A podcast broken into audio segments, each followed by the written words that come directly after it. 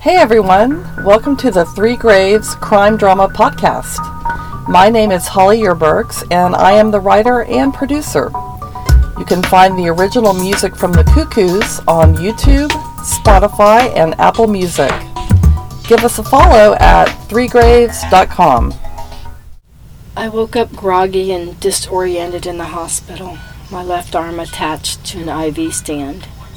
Will's unshaven face and a bouquet of sunflowers came into view as I struggled to open my eyes. Will grabbed my hand and squeezed it. How are you feeling? Is my nose broken? The airbag must have hit you pretty hard. Where's Tommy? In surgery. He broke his hand getting you out of the car. Will, some crazy guy ran us off the road last night. I don't want you working on this story anymore, Sam. It's too dangerous. Like, this is my job. Three girls were murdered. Unlike you, I don't have time to date my coworkers because I'm busy working. What are you talking about? I found the text messages on your phone. Sam. I'm sorry. It was stupid.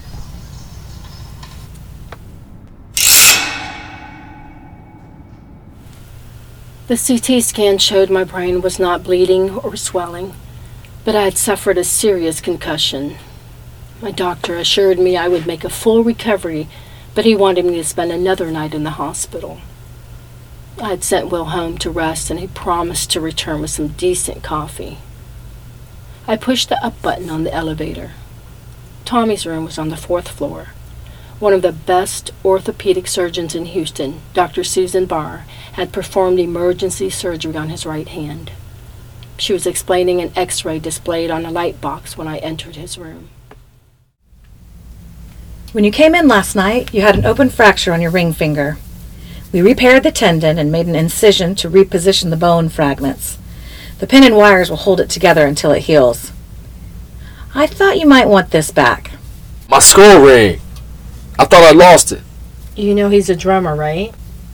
I heard. My daughter's a big fan of Vertigo. How long do I have to wear this cast? It's going to take about three weeks for the bones to set. I'll need to see you in two weeks for a follow up x ray. Am I going to be able to drum again? I'm not going to lie. You're going to experience some stiffness, but with physical therapy, most people regain full mobility. Dad, what's going on? Bryn wasn't feeling well. Kevin McDonald. Nice to meet you. I'm Tommy's father. Since when? Listen, Norman Steinberg is a good friend of mine. I'd like him to take a look at his hand. I think second opinions are always a good idea, but that's up to your son. Tommy, I'm leaving you a prescription for Vicodin. You can call my office in two weeks to schedule the follow up appointment. What the hell happened? Were you drunk? High on God knows oh, what? Dad, calm down. It was an accident. Some maniac ran us off the road. What are you doing here anyway?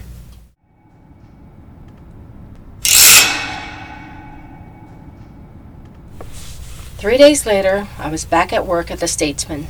My nose was still swollen and covered in surgical tape. Crawford called me into his office for an update. I waved the smoke from his cigarette away as I sat down, and he stubbed it out. I heard you almost drowned. I'm telling you, Alan, that guy was gunning for us. Right? The cops were more worried about Tommy's arrest record than catching the asshole who almost killed us. Well, did you tell him you're a reporter? No, I didn't want to cause more trouble for Tommy. They drug tested him, and he was clean anyway.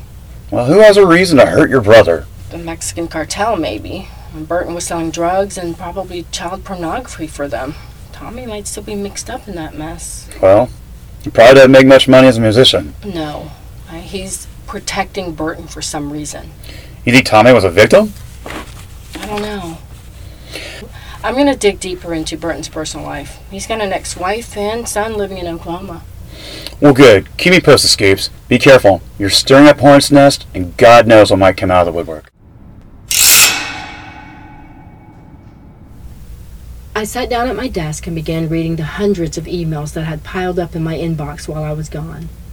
I could smell Davis before he stopped in front of my cubicle. He was waving a picture of a colorful blue, green, and red parrot. Samantha, I have awesome news. I got the results back from the Birdman in Oregon. The feathers on Casey's bathrobe and the feather from the cage were a match. It's called a Pionus parrot.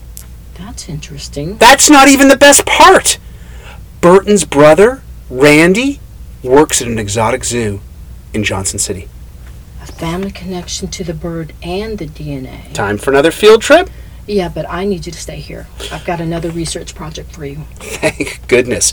These are brand new Manolo Blahniks. And you know how I feel about birds.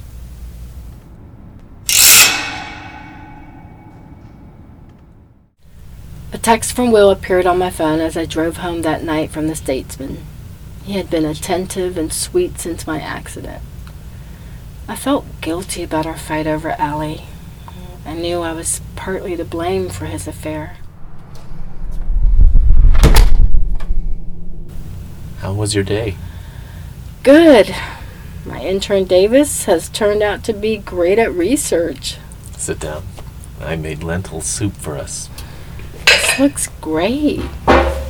For cooking. Your article about the cadaver dog came out today. Oh, that dog was adorable. I didn't realize German Shepherds were so smart. The canine officer said that they make good family pets. We should get a dog. I've always wanted one. Let's visit the shelter this weekend.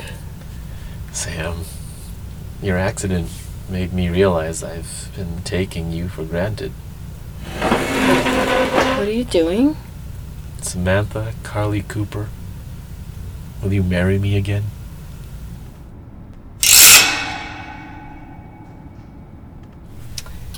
The next day, I decided to follow up on Davis's research and visit Charlie Burton's brother Randy at the Exotic Resort Zoo.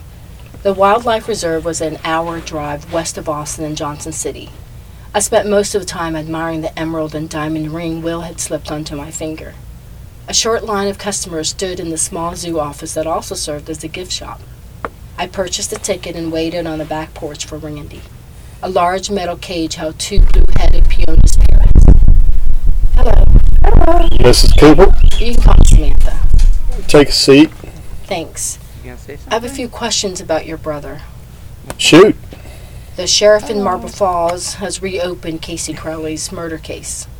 What's this got to do with Charlie? Your family DNA was a match for the male DNA found on Casey's body. Well, that's a short list. Me, me and Jesse. Is Charlie in trouble? Do you have any idea why Charlie and Sheila left Marble Falls after Casey's murder?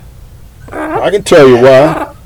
That girl's family, the Crowleys, and that Baptist preacher, McDonald, and his wife stirred up all kinds of trouble for Charlie because Jesse was dating her. And your brother was selling drugs. Yeah, he was mixed up in that goddamn mess. Charlie worked at the church? He was a part-time custodian until he got fired. Any other reason he may have had a falling out with Pastor McDonald? It was a witch hunt. Charlie and Sheila were members of that church, and they turned on them. I hope you found the real killer because Charlie and Jesse were just in the wrong place at the wrong time. Your brother has a Pionus parrot? I gave him one as a gift after our pair had a brood. Around 1987? Yeah, it was a Christmas gift at that time.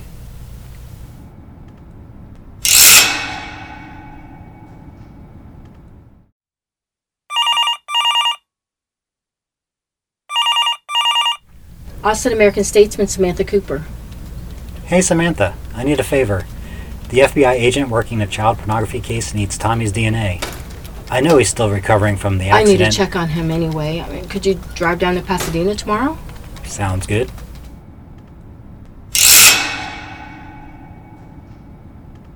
Detective Parra insisted on driving me to my brother's RV park in Pasadena. The unearthing of Sophia's skeleton had transformed him. He had been polite and helpful every time I talked to him on the phone. I could see his passion for detective work had returned.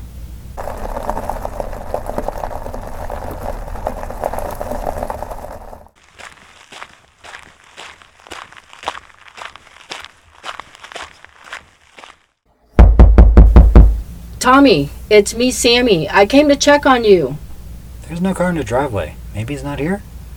Girlfriend's supposed to be taking care of him.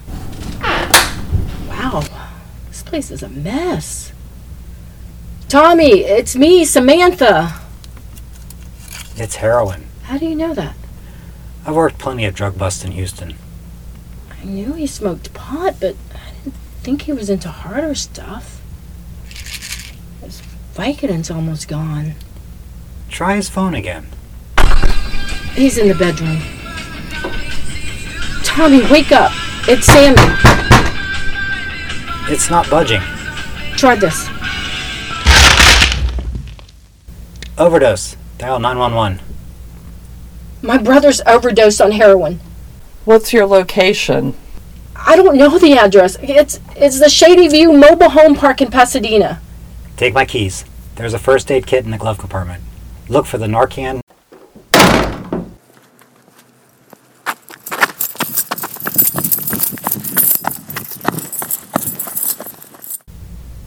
Ambulance is on the way.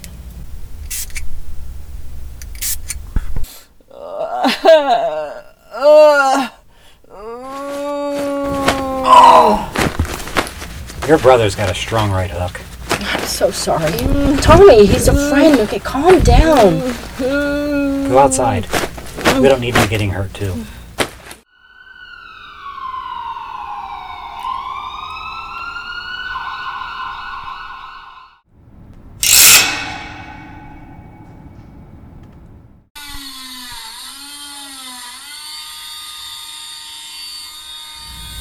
Detective Parr and I watched as a nurse removed Tommy's cast with a Stryker saw. He looked pale, and I could see his hands shaking from the heroin withdrawal. God, that smells terrible. It's been itching like a mother. How does your hand feel? Stiff. I can't even move my fingers. I need something for the pain. You're going to have to tough it out until the heroin is out of your system. When you go home, you'll need to keep it elevated as much as possible to reduce swelling. Are you family? I'm his sister. He must keep the physical therapy appointments after he leaves the hospital. I'll make sure he gets there. Call me if you need anything.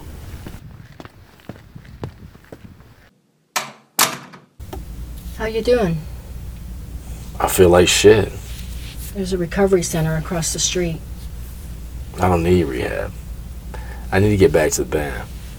How long have you been using heroin? I've been clean for three years. The Vicodin triggered the relapse, I guess. The cravings came on strong. There's an FBI agent on his way to collect your DNA. I don't know anything. Why has Charlie Burton been calling you from prison? You put my phone records? Tommy, why didn't you tell me Casey was dating Jesse? Casey told me about a secret room at the church. Fellowship? Dad's old church?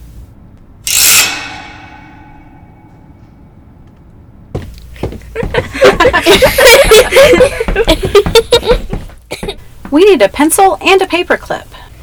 Try the top drawer. Hey! There's a wooden staircase. Is that the basement of the church? It smells weird. Come on, guys, the movie's starting.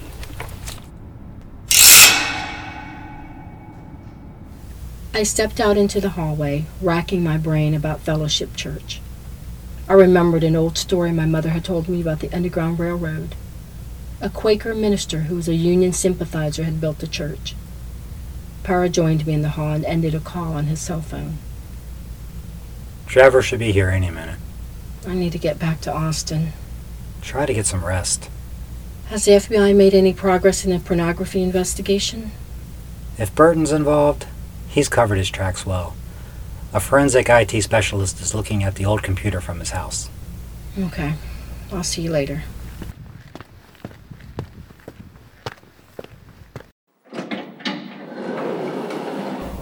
Trevor, good to see you. Hey, I checked on those large deposits to Burton's bank account. They came from an offshore account in the Caymans. From who? A woman named Laura McDonald. I drove straight to the statesman's office from the Bayshore Medical Center. I was too wound up about the murder case to go home and sleep. I logged into my computer and typed the name of Burton's ex wife, Sheila Burton, into the Google search box. I found her on Facebook. Sheila was a bottle blonde with dark roots in her late 50s. Scrolling through her posts and pictures, I paused on a group family photo from Thanksgiving. I recognized Jesse Burton from the Oklahoma City Police Department website. He looked just like his dad, Charlie. My heart leaped when I saw the woman sitting next to him in the picture. Even with long blonde hair and a nose ring, she was a dead ringer for Evelyn Bell. Davis heard my gasp of surprise and peeked into my cubicle. What is it? Tell Crawford I'm headed back to Oklahoma. What's going on? I think Rachel Kersey is alive.